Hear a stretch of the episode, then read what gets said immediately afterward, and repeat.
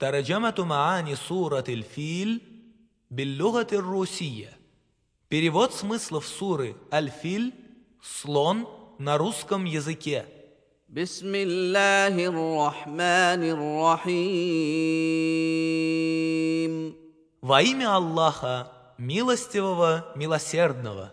ألم تر كيف فعل ربك بأصحاب الفيل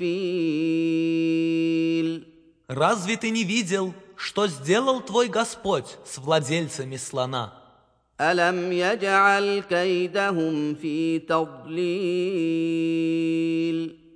Разве Он не запутал их козни وأرسل عليهم طيرا أبابيل и не послал на них птиц стаями, ترميهم بحجارة من سجيل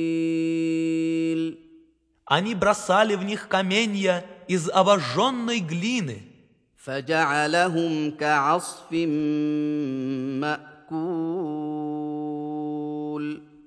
и превратили их в подобие изъеденных, иссохших злаковых листьев.